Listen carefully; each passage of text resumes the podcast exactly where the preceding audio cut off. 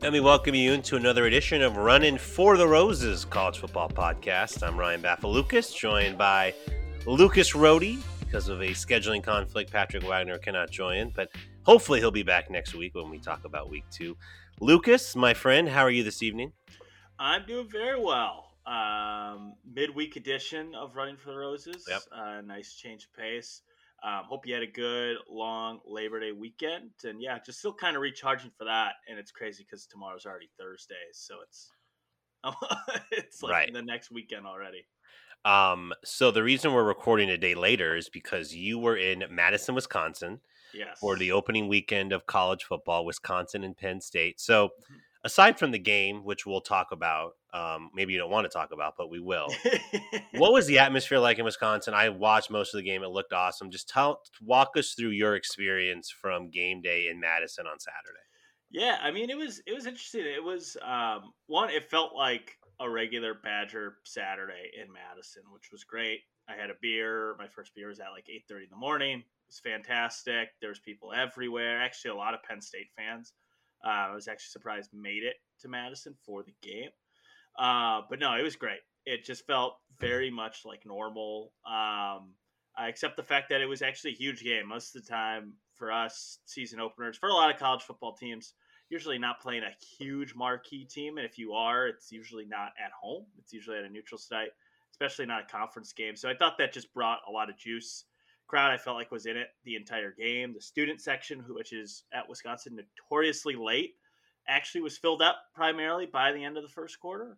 Um, uh, so that was good. So it was it was awesome. Yeah, the game not and we'll talk about it in a little bit not exactly how i wanted it to result um, but no it was just awesome seeing they did a stripe out so each section was a different color and stuff like that it just looked awesome it was just such a relief from last year seeing no fans in the stands at a lot of places and uh, we still have football but it just didn't feel the same and so it was it was awesome it was just good to be back for a weekend weather was perfect it was like 70 and overcast on saturday too Big so Ten it football weather, baby. felt like felt like football weather. So uh, no, it was it was great. Uh, I was very happy.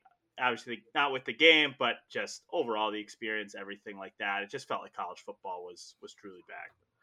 It was nice. I um I made the mental note that it seemed like the television production crews really focused on showcasing some of the cool game day experiences that were missed out on last year. We Mhm. saw on Friday the Enter Sandman entrance from um you know Yeah. Blacksburg was um, awesome. Awesome. Um, Sure. Fox, I texted you when you were at the game. Fox actually stayed for jump around during the third quarter break, which was super cool and Mhm. super hyped, and it was it was it was great. And I think we're going to see that over the next couple of weeks as as these teams have their first home games with the with the full crowd, the full atmosphere. It felt like college football was back. It felt like there was no distractions, no big games were canceled. There weren't a lot of Yeah. players that were out. I know Wisconsin had a guy out with COVID. I think one Yep. of their one of their linebackers, but for the most part, you know, you didn't see a lot of of um, COVID related issues, which was which was nice. Um, Yeah. It wasn't even a discussion where like last year it felt like every like you had five six games a week that were being Yeah. postponed because of COVID and um, no it was it was great. I think for sure this Saturday you'll probably get uh, for the big noon kickoff. I'm sure they'll show like the Ohio band and everything like that on the field before it. Um, but no, yeah, it was uh, it was good. Um, Yeah. and hopefully more to come, and hopefully better successes for the Badgers moving forward too. I'm sure. Uh, so, rundown for the show this week. Lucas and I will go through some of the big games from week one and give our take. We'll uh, give out our roses from the first week of college football. Lucas wrote down some overreactions from week one that he's going to read, and we're going to go through if that's an overreaction or a proper reaction, I guess. And then we'll look ahead to week two. We'll do our picks and look ahead to a not as juicy of a week of college football, but still some some good games and some intriguing games. So with that, Lucas, let's let's get into uh, what we saw from the first week of college football. Um, let's start in Charlotte with Georgia and Clemson. It was the big game of the week. Um, game day was there. It was Georgia, it was Clemson, two teams with national title aspirations. And it was a game that was very similar to the game that you were at, right? Yes. Wisconsin, Penn State. No score. Wisconsin, Penn State was scoreless after a half. Georgia and Clemson. 10-3 was the final. Georgia scores on a pick six, no offensive touchdowns. Clemson's offense actually was like minus four for, for, for mm-hmm. the game. They scored three, gave up seven. So, what were your main takeaways? I don't know how much you were able to watch that game, but, but what are your kind of main thoughts from that game? Um, I mean, it, it had a very similar, like you mentioned, very similar feeling to the game that I was previously at. Um, this was, um, but yeah, no defensive touchdowns. I mean, neither team offensively impressed me. Georgia's defense, though, is just ridiculous. I think they had like seven sacks and just totally uh, dominated Clemson's offensive line. Uh, DJU really had no time uh, to go out there. And, uh, but on the other side, my, I guess my biggest takeaway is I'm happy this game happened week one. We get to see both these teams uh, potentially get better, though. I mean, we were talking about this last week. Uh, their schedules the rest of the way are pretty easy. Um, that this law, whatever team won, it helps them, but whatever team lost really doesn't hurt them as well. Uh, but my thing, I think my biggest takeaway is, you know, both both of these teams are measuring themselves with the top tier teams in the country, with Alabama, Ohio State. And my thing is, is like you can play great defense like Georgia and Clemson just did right there, but those those teams are going to score like Ohio State and Alabama, maybe even A and M. They're going to score more than ten or three points, even if you're playing great defense. Um, so I guess that's just my worry moving forward with these teams. I know Georgia was missing a couple of receivers, um, but like Clemson, I mean, they had 23 carries for two yards. Um, it just Clemson's offensive line looked as bad as I've seen Clemson's yes. offensive line look in a while, and you know, one of the things that I looked at in the preseason was you had a lot of big name programs that were going to be replacing a lot of talent on offense, particularly at Ohio State, at Alabama, and Clemson. And I, I just didn't know if it was going to be as seamless as people thought it was going to be. And Clemson is clearly didn't look like that. DJ Uiagalelei was consistently under pressure.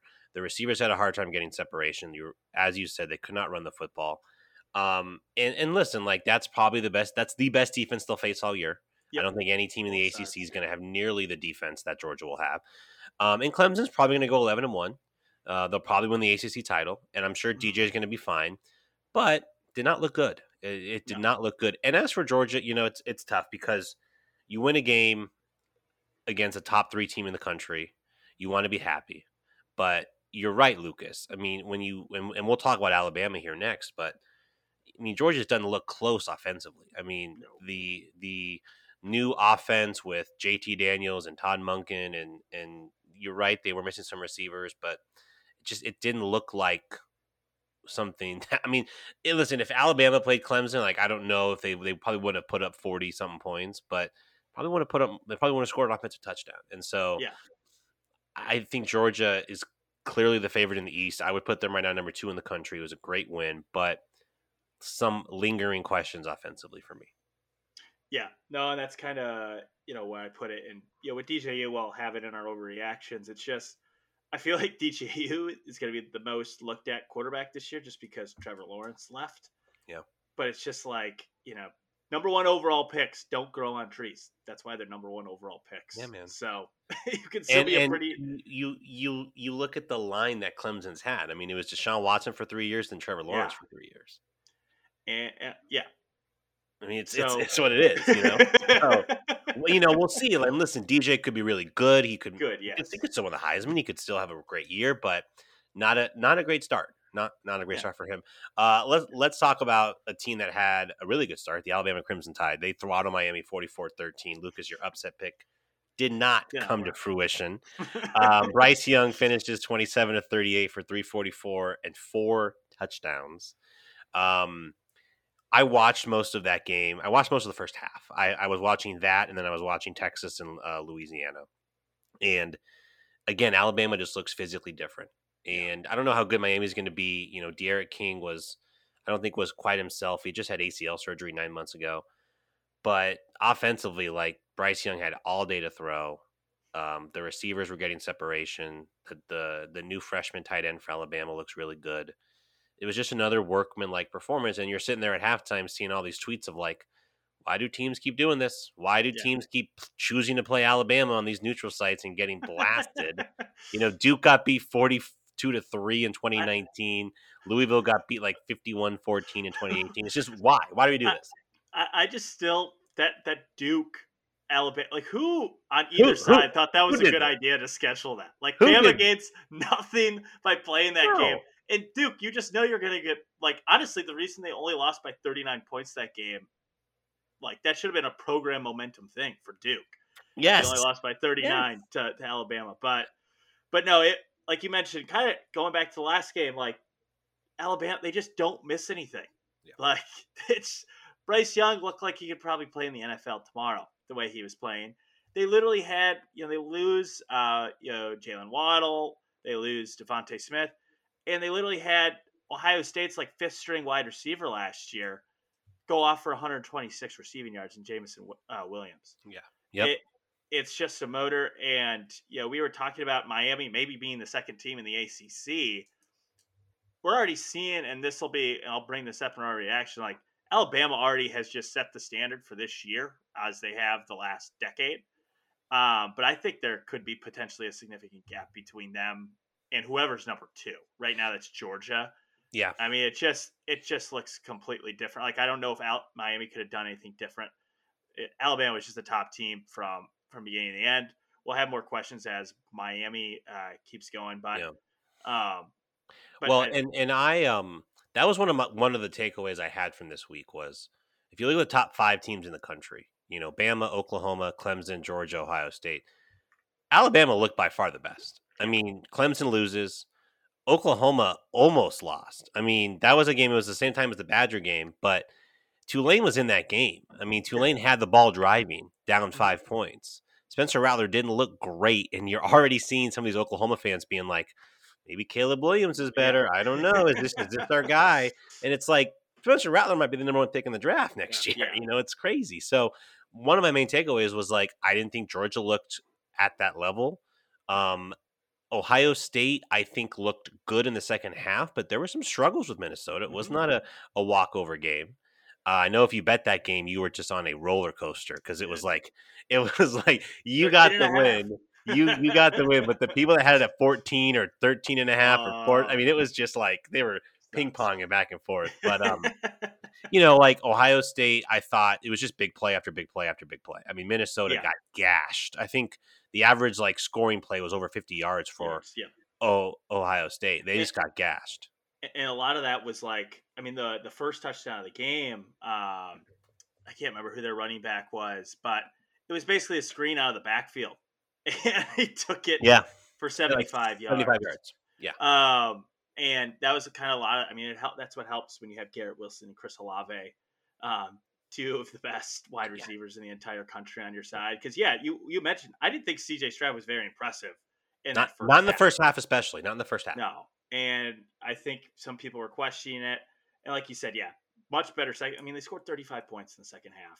Um, and they probably had a C plus B minus game performance yeah. from their offense.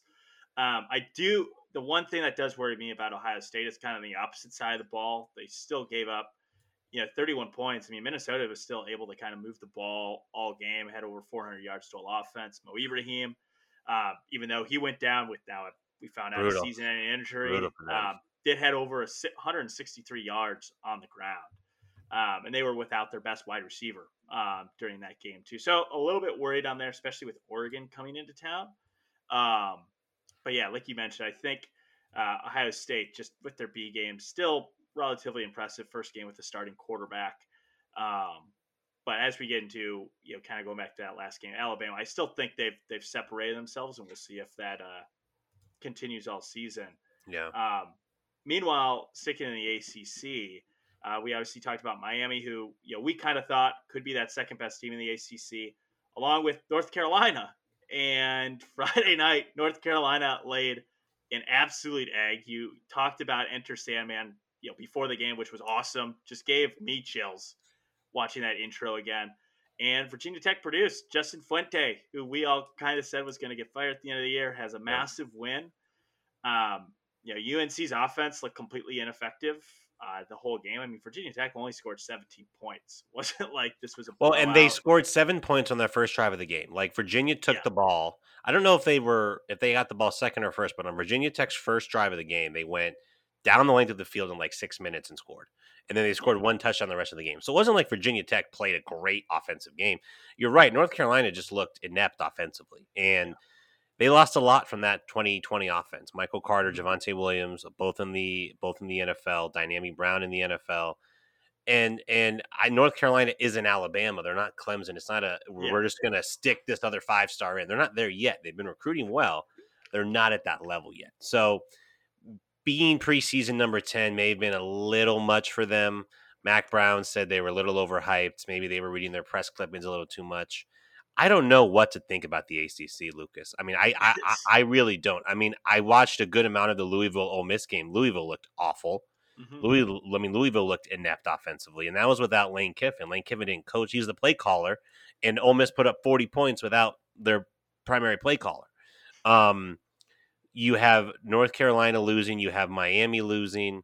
Um, NC State, I thought looked good, forty five nothing over over over USF, but you know, the ACC in general, I don't know if you want to touch on North Carolina more, if you want to touch on just this league as a whole, not a Man. great weekend for the ACC. Look, Georgia, I was just about to bring up, like Georgia Tech lost to Northern Illinois. Northern yeah. Illinois didn't win a game last year in the MAC.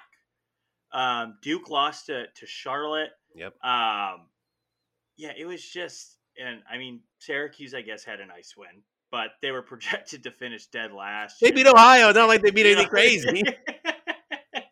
Um, I that was a popular upset pick because it was at Ohio, it's in Athens. Yeah. But uh, uh, but yeah, it's just this league. It was funny because I thought just maybe four or five years ago, you had Miami starting to have a resurgence. Other Mark Richt, Florida State was still uh, humming with uh, with Jimbo Fisher. This was one of the better conferences, uh, kind of top to bottom with Vod Tech, um, Louisville when they had Lamar Jackson, and now it's just I have no idea what to make of it. I mean, and it's just sad because it could be exciting, except we know Clemson is just going to run away with it.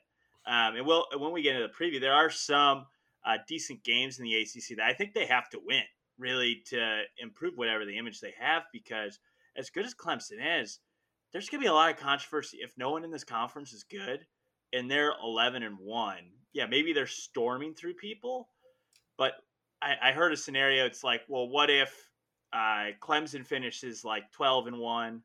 Uh, and then Georgia ends up say they go undefeated but lose to Alabama in the national or in the SEC yep. title game, and then you have maybe an undefeated Penn, or uh, Ohio State or something like that. I mean, are you putting Clemson in over any of those teams? Uh, it's probably not. But yeah, just not a good week um, for the ACC. Not a good week for the Pac-12 either. Yeah. Um, as you kind of saw, as we kind of mentioned, well, um, okay. Here's a, here's a caveat. Decent week for the Pac-12 South. Awful week for the Pac-12. For the Pac-12 North, yes. I mean, the Pac-12 yeah. North. You have Washington losing to Montana. You have you have two teams losing to Mountain West teams. Washington State loses to Utah State, and Cal loses to Nevada. And Oregon just looks so-so against Fresno State. Fresno so State. you're right. Bad week for the North. The South was pretty good, but good. man, just up and down week for the Pac. Yeah, um, and just not what the Pac-12 needed after last year, and just kind of everything. We'll get into some overreactions like that later, but. Uh, All right, we gotta. We're we're about twenty minutes in. We haven't we haven't talked about Wisconsin yet. I know you've been putting off, but the, I was, the how we just skim right. Maybe the game it. of the weekend coming in. Oh, I guess the the second biggest game, second Penn State, game, Penn State, yeah. Wisconsin. Um, I did like your. I think you texted us a meme of like when it's zero zero for a game in the South versus zero zero for a game in the Big Ten. It's just it's perceived differently. And I saw all the tweets about the inept offenses, and you saw a little bit of that for Georgia Clemson, but not nearly as much. So the floor is yours. Why don't you just give your takeaways from Wisconsin losing to Penn State sixteen to ten? I mean, the loss hurt just because Wisconsin had a lot of. I thought Wisconsin controlled that game for the majority you know, of the 60 minutes. I mean, they held the ball for 43 minutes in the game. They had 60, I think, 65, 70 more yards than Penn State did the entire game. Uh, they had more trips into the red zone than Penn State did.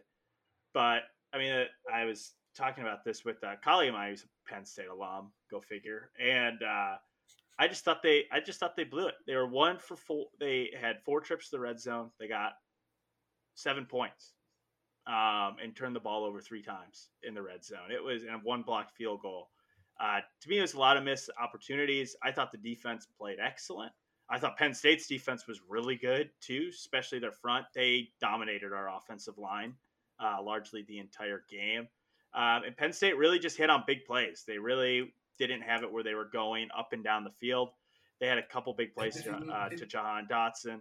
Um, and those were kind of the difference. Penn State made the plays; they didn't turn the ball over, um, and Wisconsin was just completely inept. They had two botched handoffs in the red zone, um, one of which was lost. The other one they started. It was, and both of them were first and goal at the one.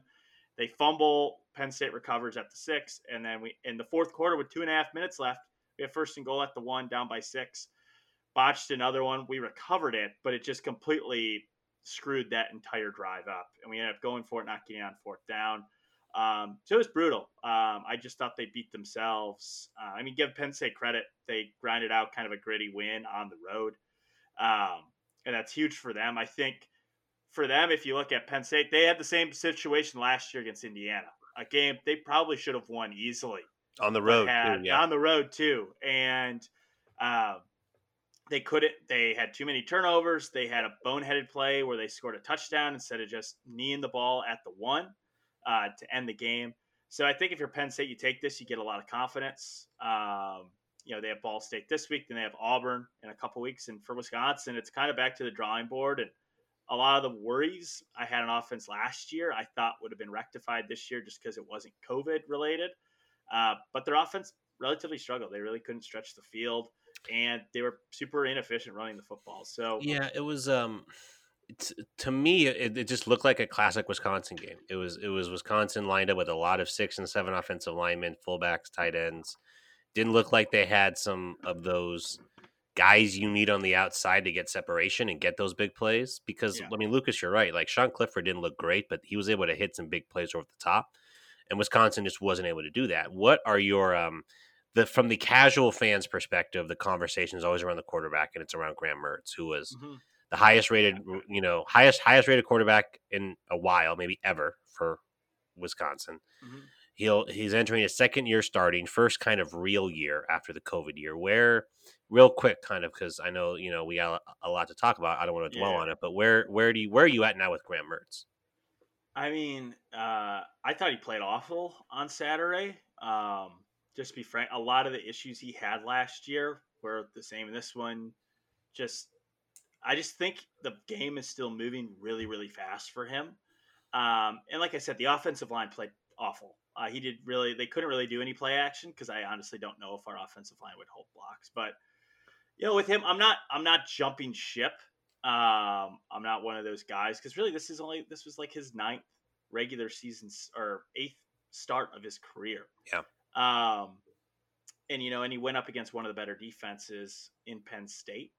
Um, and like I said, he didn't really have a lot of help from the outside. That being said, he missed even with 20 seconds left, he missed a wide open Chimere Dike over the seam probably would have been a touchdown if he makes the throw. Instead, he overthrew him and it was behind him by about four or five yards. So I think he needs a game like this week against Eastern Michigan. You're playing a lesser opponent, maybe just to get some confidence back. Um, I'm hoping, but uh, no, I'm not. I'm not jumping the, the ship or anything like that. It's a long season. We've seen quarterbacks, especially young ones, play like crap in these first games, um, and ended up having a good career. So I'm not jumping ship, but man, he has to play better because if he plays well, this is a 10 or 11 win team. If he plays like he did yeah. last week, we're like a 7 and 5 team, I think, this year, even with how good our defense is. Right. No, and I I agree. Um I think the season isn't lost. It's one game. We'll see what happens. I, that's why, like, I don't want to have too much overreaction. So before, before we get to those overreactions, um, just some some quick hits that caught my eye, and then I'll toss it to you for some um, you know, quick hits for you. Yeah. Uh, I thought Texas has had a very business-like game against Louisiana.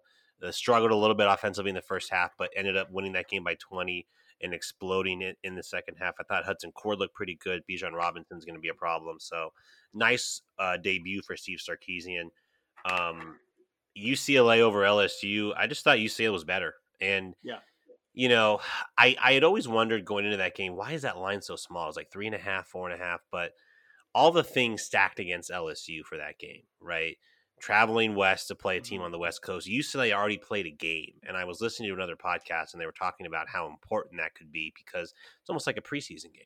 You know, with the with the lack of ability to hit and and to really do football like stuff in training camp now, getting a week zero game was huge for UCLA.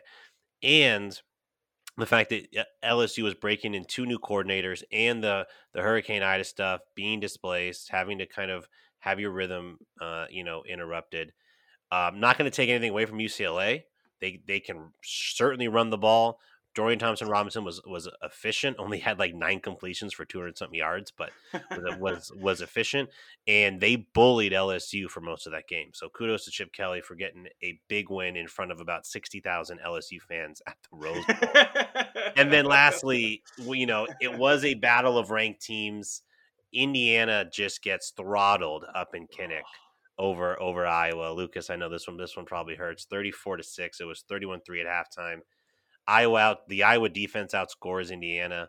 Um Iowa looked good, but Indiana kind of looked like, all right, maybe it was a bit of a fluky season. Maybe it was a kind of a flash in the pants. Michael Mhm. Penix didn't look great, only threw for a buck 56. So that also caught my eye, and Iowa has a big one this week. We'll get to. They play Iowa State. So, uh, quickly, if you want to touch on that game or any anything else that caught your eye from Week One.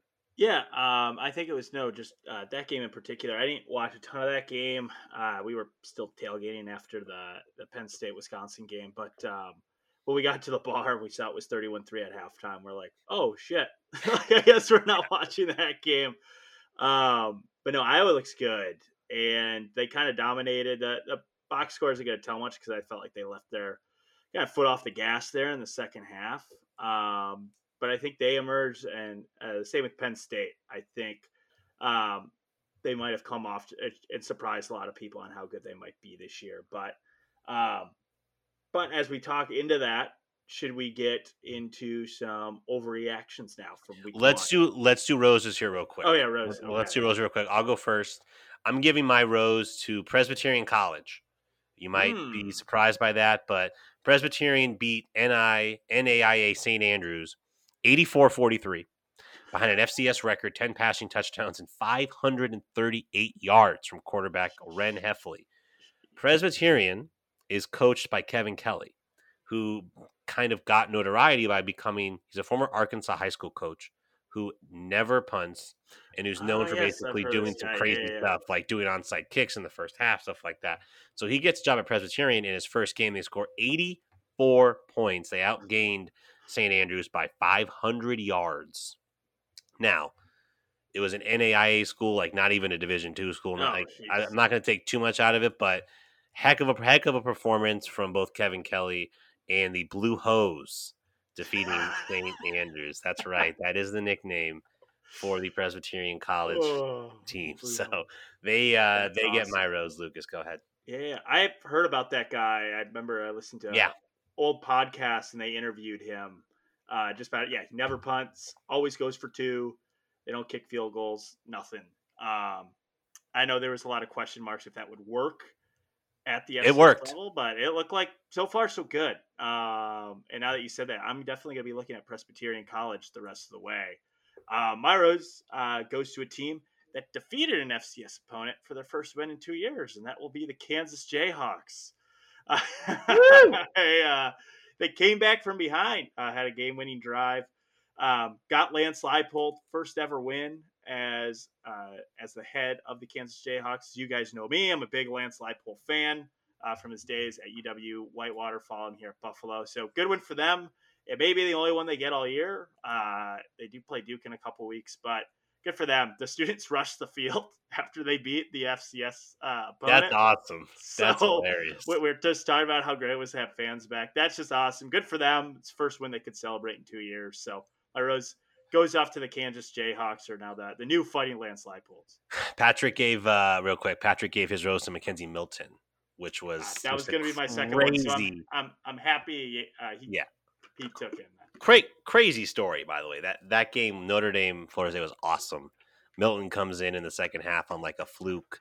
Jordan Travis's helmet comes off, and Mike Norvell sticks with him. And I was going to say, if there's one ACC team that's feeling pretty good about themselves, it's probably Florida State with Florida how well they competed against Notre Dame. Um, all right, overreaction time. So Lucas wrote down some overreactions, and we're going to discuss if we think they are a legit overreaction or if they are a proper reaction to Week mm-hmm. One. So Lucas, the floor is yours.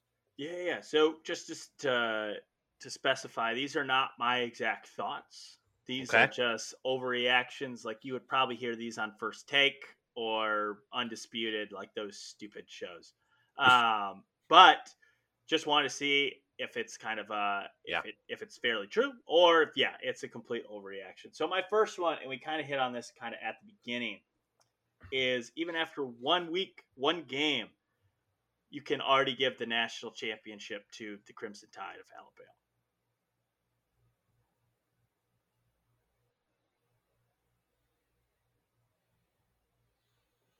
Uh you're saying give the national championship to Crimson Tide because you cut out a little bit for me. So I just oh, sorry. Sure. I said you can already basically we can already say that Alabama's probably going to win the national championship. I don't think that's an overreaction to be honest because I just I don't know if when I look at the teams that are going to be there, whether it's Ohio State, Clemson, Georgia, I just I don't see them.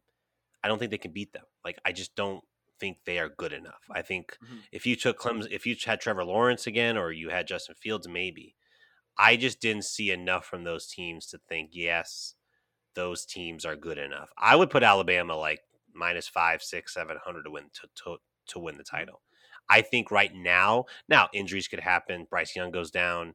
Um, you just you don't know. I know Alabama lost one of their best linebackers for the season, um, in in that game against Miami. So, I'm I don't think that's an overreaction. I think that's a proper reaction. What about you? Yeah, I'm kind of in that same boat too because I mean, we saw. I mean, they were starting a quarterback who had never started a college football game, and we saw kind of with Ohio State how they kind of struggled there in the first half. It just it looked like he had been playing in college football the last two or three years, um, and defensively. Uh, they shut down Miami. Now I know Miami isn't the most potent offense in the world, but we saw what Clemson and Georgia did, and when you watch those teams, it just looks completely different than what Alabama's doing in the rest yeah. of the country. And like you mentioned too, like I would take if it was Alabama versus the field, I would probably take Alabama. I think I would too. Um, I think I would too. And so we already know for sure they're probably going to make the playoff. But my next overreaction, and we kind of hunched on it once again earlier in the podcast. Do we believe that the Pac 12 in the ACC are already kind of on death's doorstep when it comes to qualifying for the playoff this year. The only I, I think that's a I think that's an overreaction for a couple things. I mm-hmm. think USC I think has a legit chance if they are as good as we think they could be. They do play Notre Dame this year, so they have a chance if Notre Dame is, is undefeated to get a signature win. The game against UCLA could matter. Arizona State's ranked. Oregon, for as bad as we said they looked, still won. And if by some chance they beat Ohio State this weekend, I don't think it's likely, but if they do, that catapults them. Mm-hmm. I do think that it is hard to make the college football playoff if you start pretty ranked, if you start pretty low ranked. Mm-hmm. And I don't believe USC or Oregon are in the top 10 and I just think it's going to be hard for them to put themselves up there. I'm not ready to say they're out completely because mm-hmm. um, I think USC has some hype. I think they're going to be a good team, and I think I, I could see them in that discussion. You know, with, with the ACC, it comes down to Clemson, and if Clemson takes care of business and goes 12 and one, and DJ looks good the rest of the season, um, there will be a lot of people that will put them in over over i mean i think the the georgia one that you brought up earlier whereas if georgia has one loss and clemson has one loss that's going to be just a fascinating debate. Yeah. And i would not put clemson in over georgia in any circumstance. I saw him play on the field georgia won. I think it's that yeah. simple. So i don't i think that is an overreaction personally. Yeah i'm kind of with there too uh not necessarily because i don't believe it won't happen. I think one this week i mean with the pac 12 um, you know, Oregon gets Ohio State. I don't think they win that game, but if they do, I think it sets a completely different course. You mentioned USC. You know, we just saw what UCLA did. Now, I'm not saying I don't necessarily think they're a playoff contender, but I think that right now they look like the most impressive team in the Pac-12. Uh, I, I actually think the ACC is it is in more trouble. Um, just because I know Clemson, they have an easy schedule, but like, you know, this could be the year where they finally lose an ACC conference game. I mean, Yeah. they lost one last year technically to Notre Dame. They have to be perfect. You have to They be have- perfect. They have to be perfect, and all it takes is just one game. And I, if you lose two two games, one a two loss team has never made the playoff, um, but two a two loss team in the ACC will has no chance this year with what we've seen. Um, so I do think it's more of an observation, but we'll see after this week. You know, with with Oregon, obviously Washington out of the picture, losing to Montana, but um, I think we'll get a better feel of this uh, in the coming weeks.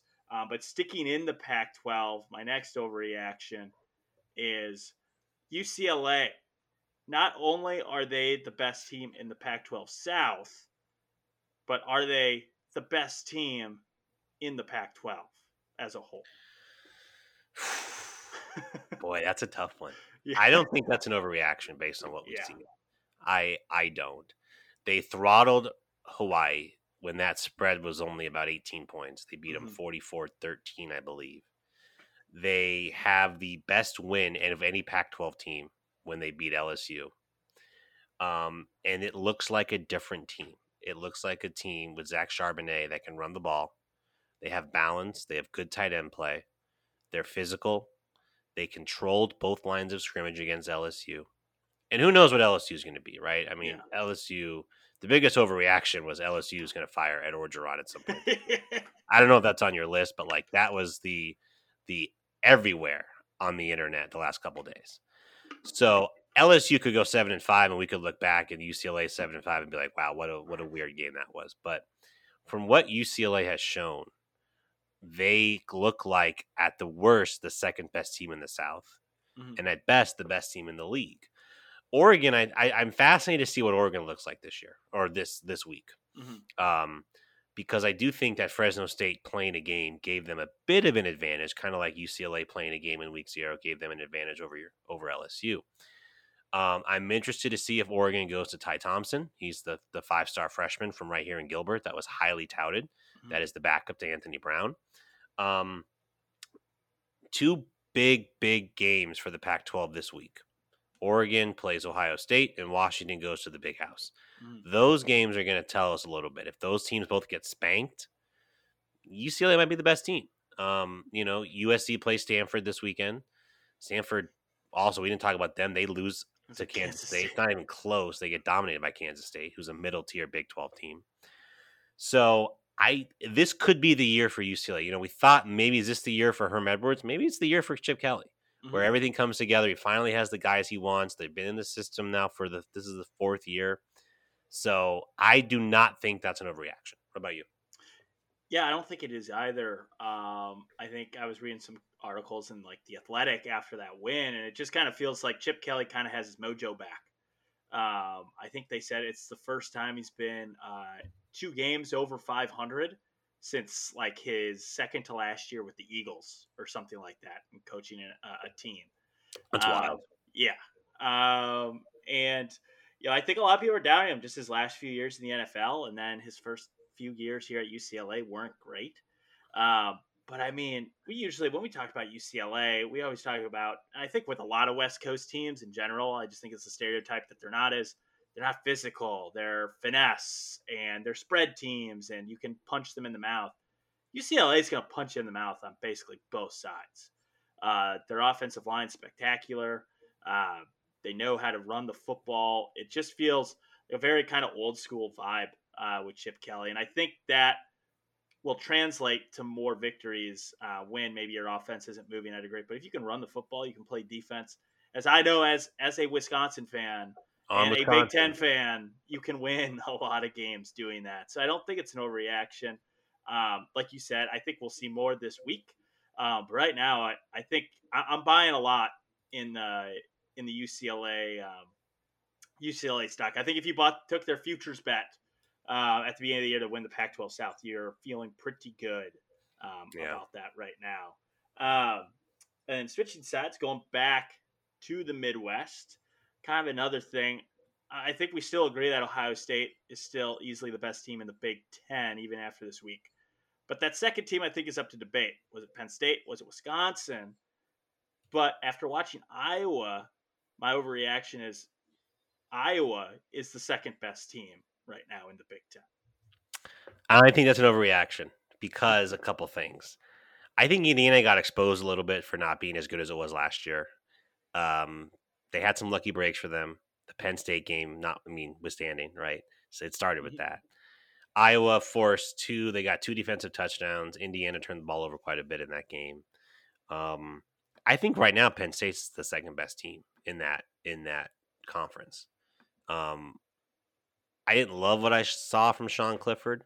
Obviously, we like the offense for Penn State wasn't great, but they played maybe the, the best or second best defense in the conference. Mm-hmm. I was just so impressed with Penn State going on the road. I personally thought, and I, I, can't really calculate this, I thought they looked a little bit more more desperate than Wisconsin in that game. I think James Franklin, like they showed the replays of him throughout the games, and you could tell like it. This was a huge game for him and a huge game for that program. And to go to Wisconsin and to withstand the atmosphere and fans being back in Camp Randall, I was just so impressed. Like to me, this wasn't about like, oh, Wisconsin sucks, whatever. It's like, no, I think Penn State just that was a great win for them. Defensively, they mm-hmm. look great. Noah Cain's going to be really good. And if you can get some big plays from Sean Clifford, like I think you have a recipe. Now, are they in the same stratosphere as Ohio State? I don't know. I think they're better than Michigan though, and I think I think I would pick Penn State to beat Iowa on a neutral field. So I I left Week One thinking Penn State's the second best team in the conference. Yeah, uh, I'm in agreement with you on that, um, and we'll actually find out. I believe Penn State plays Iowa uh, this year later in the season, and so, you know Auburn. You get Auburn in two weeks. It doesn't get any true. easier. So no, um, but no, I I kind of agree with you on that point where you know, no one no one gives a crap if you're playing a ranked team on the road or just a, a conference road opponent. You don't really care how pretty the, the score is or anything like that. Especially just, week one, especially yeah, week one, especially week one. You're just happy you got a damn win. And like I said, for them to do that, as much as it hurts, they made the plays in that game to win. Uh, they hit Jahan Dotson a lot. Um, and yeah, like you said, Sean Clifford. But sometimes in those in games like that where the margins are so thin, you only need one of those one or two big plays. So now, I, I tend to agree. I do think Iowa uh, raised a lot of eyebrows. I think a lot of people are now going to be seeing them as maybe the the people in or the the top dog in the West, um, just because Wisconsin lost, it didn't look super good doing it. Illinois um, lost too. That was that was tough for their tough for their West chances. Hey, they had the lead for one week over everybody else. They were one and zero. Oh. They just need to um, frame that standings of of because at one point it was it was Illinois one and zero, oh, and then it was Minnesota zero and one, Wisconsin zero and one, Northwestern zero and one. I think they're tied with uh, Purdue. Uh, they're tied with Iowa and Purdue right now at the top of the Big Ten West still because that was a non-conference game. Yes, right. But uh, so technically, uh, they're like tied for first right now. Um, but no, I still think Iowa's really, really good defensively. You know what you're going to get from Iowa. Tyler Goodson looked really good out of the backfield for them as well. Um, and Spencer Petras did basically what an Iowa quarterback needs to do and not turn the ball over. So don't think it's necessarily. Uh, I think it is an overreaction. I think Penn State better, but would it shock me if I was there at the end? All right, Lucas. Let's look ahead now to uh, week two of the college football season. Uh, not a, a hefty slate like we had last week, but some really good games. It's headlined by Ohio State and Oregon uh, 9 a.m. Mountain Time on Fox, 11 a.m. Central. You also have um, Iowa and Iowa State, which is where game day will be, 1.30 uh, Pacific Time on ABC. Um, Pitt plays Tennessee. Texas plays Arkansas. Where do you want to go here? Where do you want to go with week two? Yeah, I think um, you know, looking at Iowa, Iowa State, um, I won't say the nickname that you gave it in our in our group chat yep. um, over the air. I don't want to lose Iowa fans before we have them, but uh, um, we we're, I mean we're kind of mentioning just Iowa State did not look impressive in their week one win. They did the same thing last year against Louisiana. Um, and is Iowa for real? This game is going to be in Ames. Um, Iowa has won five straight in this series, um, and they're always fun games. So I think I'm interested to watch that. Do we have redemption for the Pac-12 this past week? Um, obviously, with Ohio State um, in Oregon battling in the shoe, that'll probably be the biggest game of the week. That'll be at the big noon kickoff. And then can Washington redeem themselves? Was team that scored seven points against Montana, um, an FCS opponent. Um, do they go into the big house and see what Michigan's like? This is a big game for them. Um, and how's their offense look without Ronnie Bell, uh, their best receiver, who uh, uh, ended up having a season-ending injury last week? So I think looking at there, I think another intriguing game uh, we were talking about the ACC is uh, App State taking on Miami. Yeah. Um, App State has been a perennial powerhouse down in the Sun Belt. They've gone to, to I, I, remember a couple years ago, they took down South Carolina and North Carolina, I believe, in the same year. Um, so they're not intimidated by uh, these opponents uh, whatsoever. And will Miami get the routine where they get beat by Alabama twice, uh, where they just kind of take their eye off the ball after getting their ass kicked? So um, I think looking at you know some of those games, and you, you got the Holy War um, between Utah and BYU, which is always fun. So there's not necessarily a ton of maybe headline or maybe playoff moving games, but I think if you're looking for good narratives, um, and also for conferences looking to rebound and programs looking to rebound, I think uh, there's a lot in this slate um, for you. Yeah, I um, I agree with you. I think the Iowa Iowa State game is fascinating because it's it's two programs that are always consistently searching for respect. I think Iowa has a mm-hmm. chance to really make a statement if they beat Iowa State and you have wins over Indiana and Iowa State before you know the middle of September. Uh, you really solidify yourself as maybe the favorite in that com in in that division. Um, I'm interested to see what the what the two Pac-12 schools do. Right, we talked about it earlier. Washington goes to Michigan, Oregon goes to Ohio State. And do we get do one of those teams win? Does one of them competitive? Is it Oregon? Is it Washington? You know, Michigan, yeah, they look great. It was against Western Michigan. Um I'm interested. I think those games are very intriguing, and then I just think from a content perspective, there are some some interesting games. I think Pitt Tennessee will be interesting. Mm-hmm. Um, Tennessee did not cover their big spread. We talked about last week against Bowling Green. They only won by 32. Um, and then um, how about USC Stanford? I mean, yeah. what does Stanford have left? I mean, what is, you know, USC had a good win against San Jose State. San Jose State might be better than Stanford, to be honest. I mean, Stanford just does not look good. USC is favored by 17 and a half in that game, which would be unheard of four or five years ago. A um, couple other games I'm, I'm, keeping an eye on you know, I just think Texas with Sark is an intriguing storyline for me. They mm-hmm. go on the road to play Arkansas, who didn't look very good in the first about three quarters against Rice, and then kind of turned it on late to get a, a backdoor cover. Um, so I think that's going to be a fun atmosphere. It's a night game, kind of a big stage for Arkansas.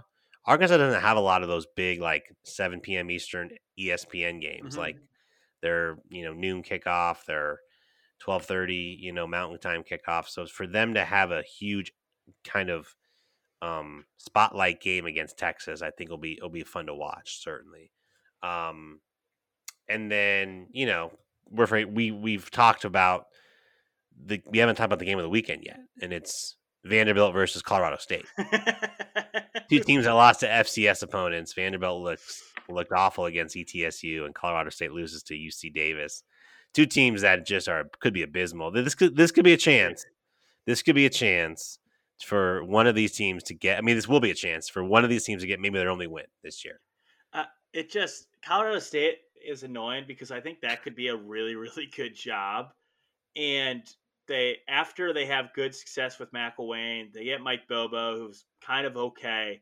And then you go and you get Steve Addazio, who like brutal man. Just one was like six and six every year at BC. Like it's just it was just such an uninspiring hire. And last year they weren't very good. And then yeah, then you get they get you get blown out by what was it South Dakota State, who's a good FCS program. They played in the national title game last year, but yeah, this could be a chance for these two teams. Maybe they get uh, one of their few wins uh, this year. Um, and good for Colorado State getting an SEC team to come out there Um, another game, kind of uh, in that context, we got the battle, not necessarily for New York, but it's the battle for the New York market. Um, who is New York City's team? And that is Syracuse and Rutgers. Oh, baby. Uh, playing. Uh, we got some weird Big Ten ACC games, right? Illinois, Virginia, and Syracuse and Rutgers. Rutgers. Those teams, Not really you know, like the cream of the crop here in the ago when none of ACC and the Big Ten good, coming to play. And that was the only that was the only teams that could schedule Yeah. from each other's conferences. Um, but uh, yo, with Syracuse, I thought had a nice win coming off a one one win season last year. And Rutgers, I mean, they put up sixty against a, a bad Temple team. Um, you know, some of those te- like these, like I said, these games don't really matter in a large context, but they help beef up your conference profile. Um, like it looks much better if your bottom tier teams are beating up on other conferences' bottom tier teams, Right. And that's kind of what. Good this point. is. Yeah. All right, let's get to our picks here before we head out of here. So just to just to recap last week, um, we had some controversy with Patrick. We Oh, weren't quite sure what the what the what the number he got Ohio State with, right? So what he texted his picks in, and he just wrote like Ohio State minus something. Yeah, yeah, yeah. I originally wrote down 14 and a half, but you got it at 13 and a half. So I I'm going to give him your number and cuz that's that's that's the cover cuz it was they won by 14. Well, because it could be different. Because when I took, um, was Ohio State one of my picks last week? No, no, no, but you had you sent them in like a betting text. Like you Oh like, yeah, yeah. So it, it dropped. It was I think it was 14 and a, and a half the night we recorded. I did mine Thursday during the day before I left for Tennessee. I woke up that morning and was like, "Oh shit! Like I'm leaving the state. I have to put all my bets in for this weekend before we head out." Um, and I I was it, it dropped. Uh, I think it was 14 and a half the night we record. I mean, it's fine. We can give it to him anyway because that is proof that it was down to 13 and a half. Um, I think we just got to take down uh, the next time. Just make sure we take down the whatever. But it's fine. Yeah. We give Patrick's got to be sending in his his numbers here. So basically, Yes. myself and Patrick are both 4 and 2 and Lucas you're 2 and 4. Yeah. Our week, our last week recap, I had Georgia plus three and a half, which cashed. I had Alabama minus 18 and a half, never a doubt. My loss was my upset pick, Louisiana plus eight and a half. They got drilled. Patrick had Texas minus eight and a half. They win by 20. He had Georgia for his upset pick plus three and a half, and he had Ohio State, which all cashed. Lucas, your win was Arkansas minus 19 and a half, beating Rice. Never a You also, you, that's how you want to put it. Uh, you had Miami plus 18 and a half, which also never a down.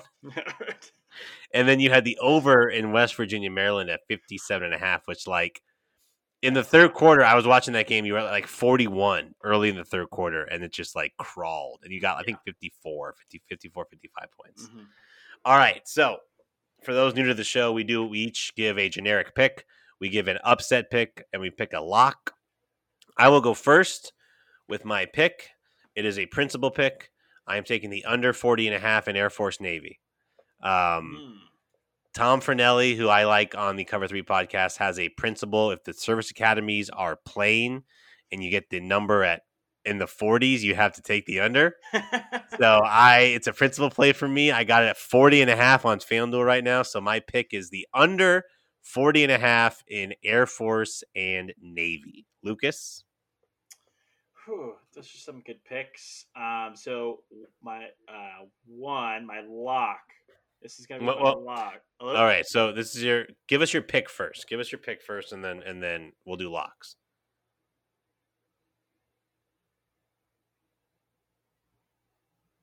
Lucas, are you there? Yeah, yeah, yeah, I'm here. Sorry, you were freezing. Ah, okay. All right. We're hanging on here at the end. Right. We're hanging on.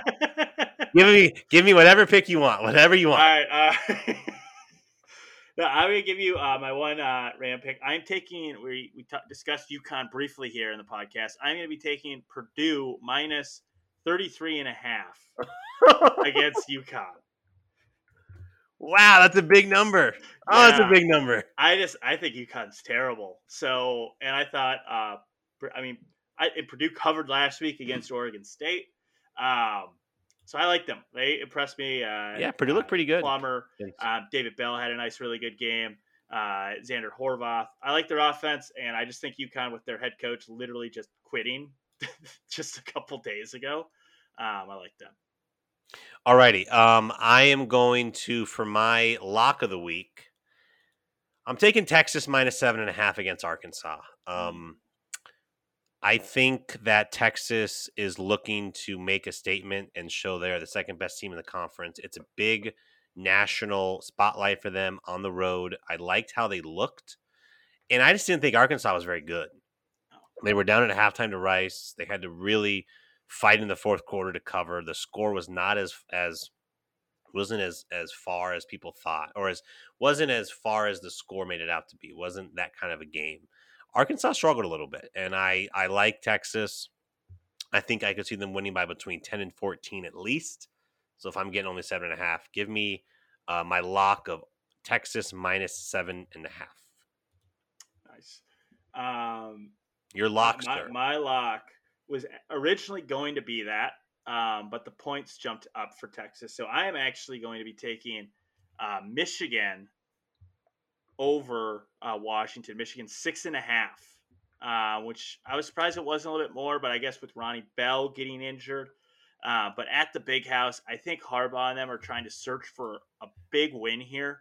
Um, they start off the season nice against a pretty decent Western Michigan team and kind of throttled them. So, and with Washington, you know, I just can't get over the fact they only scored seven points against Montana. I don't know how what they're going to put up against Michigan. Their defense wasn't great last year, but I guarantee you there's more speed and athleticism on that than Montana's. Uh, so my lock is actually uh, Michigan to cover by six and a half against Washington. I looked at that one too. That was one of those ones where you look at week one um, results and you're like, man, that's a line you can probably take advantage yeah. of. Um, all right, so my upset pick was a, it was a bigger upset a little bit ago. I'm taking Iowa plus three and a half at Iowa State. Mm. I think they're better. I think they're going to win the game. So if I can get three points and a hook, it was four and a half this morning when I looked, and I felt better about it. But I'll still take three and a half. I don't love picking upsets that are like this close. I think an upset more is you know at least seven or something. But yeah.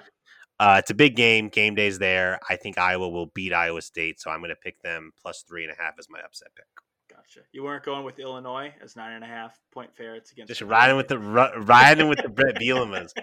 Uh, you do yours, and let me try to find some other ones that I I had almost went with. Yeah, yeah. yeah. Um, I'm actually going to take. I actually completely forgot to pick an upset, so I've just been scrolling through here, and I'm actually go. I kind of mentioned it a little bit ago. I'm going to actually take App State plus eight and a half um, against Miami. Um, I just think this is a game. App State's not going to be intimidated going down there. They've beaten Power Five teams. They maybe have the greatest upset in the history of the sport.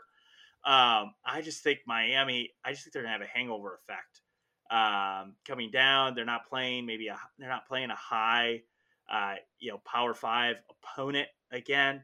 Um, they might be looking forward to their Michigan State game in a couple weeks. So I just think this is uh, prime for a potential upset. Um, I just think you know App State's good. Um, they're going to be a favorite down there in the Sun Belt, and they've they've shown it before. They've have a high ability to run the football, um, and Alabama just kind of pushed all over Miami. So I, am going to take App State plus eight and a half against, especially Vegas knows. I feel like most people, most people would look at this and be like App State, but um, I think people are high on them, so I'm I'm going to take App State. All right, here's a. I'm just going to make you make a pick here real quick. Vanderbilt plus six and a half against Colorado State.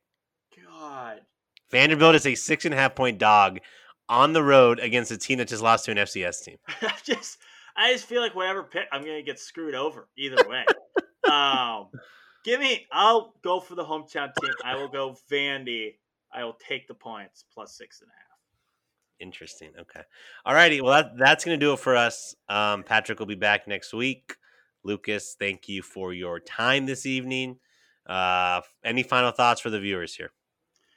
Uh, yeah, just enjoy another Saturday. Do not take college football for granted. Um, it was rough last year, but just experiencing it again in person last week. Uh, no, it's just awesome. And uh, be smart with your picks don't uh, don't don't bet against Bama. That's all I'm going to say. Do not bet against Bama. Famous famous last word. For Lucas Rohde, I'm Ryan Baffa Lucas, reminding you to stay frosty. Have have have a great week, everyone.